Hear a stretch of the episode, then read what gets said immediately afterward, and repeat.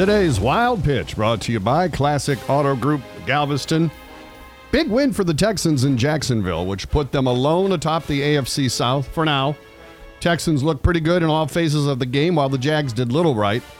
Side note Jags defensive back Jalen Ramsey should be called for a holding on every play. It's an amazing turnaround for the Texans, who started the season 0 3 and now have won four in a row. Jacksonville, who had Super Bowl aspirations, are trending the other way, and the frustration reached a boiling point as teammates had to be separated in the Jags locker room after the loss. Reporters trying to enter the locker room immediately shut the door and stepped back when they saw the skirmish going on inside. Awesome. This couldn't happen to a more trash talking team. Maybe they should have shown that fight on the field. I guess when they said their Super Bowl was in game two against the Patriots, they were right. That's today's wild pitch.